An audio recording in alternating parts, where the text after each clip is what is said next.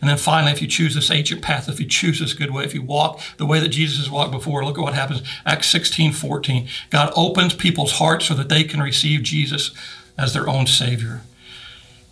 Paul's on another missionary journey and he finds himself in a city called Philippi and he goes out with those that he's with to a place of prayer outside the city. And as they get to this place outside the city, Acts 14, uh, Acts 16, 14 uh, says this. I, am sorry, yeah, Acts 16, 14. A woman named Lydia from the town of Thyatira, a seller of purple fabrics, a worshiper of God, was listening, and the Lord opened her heart to respond to the things that Paul had spoken the Lord opened her heart to respond.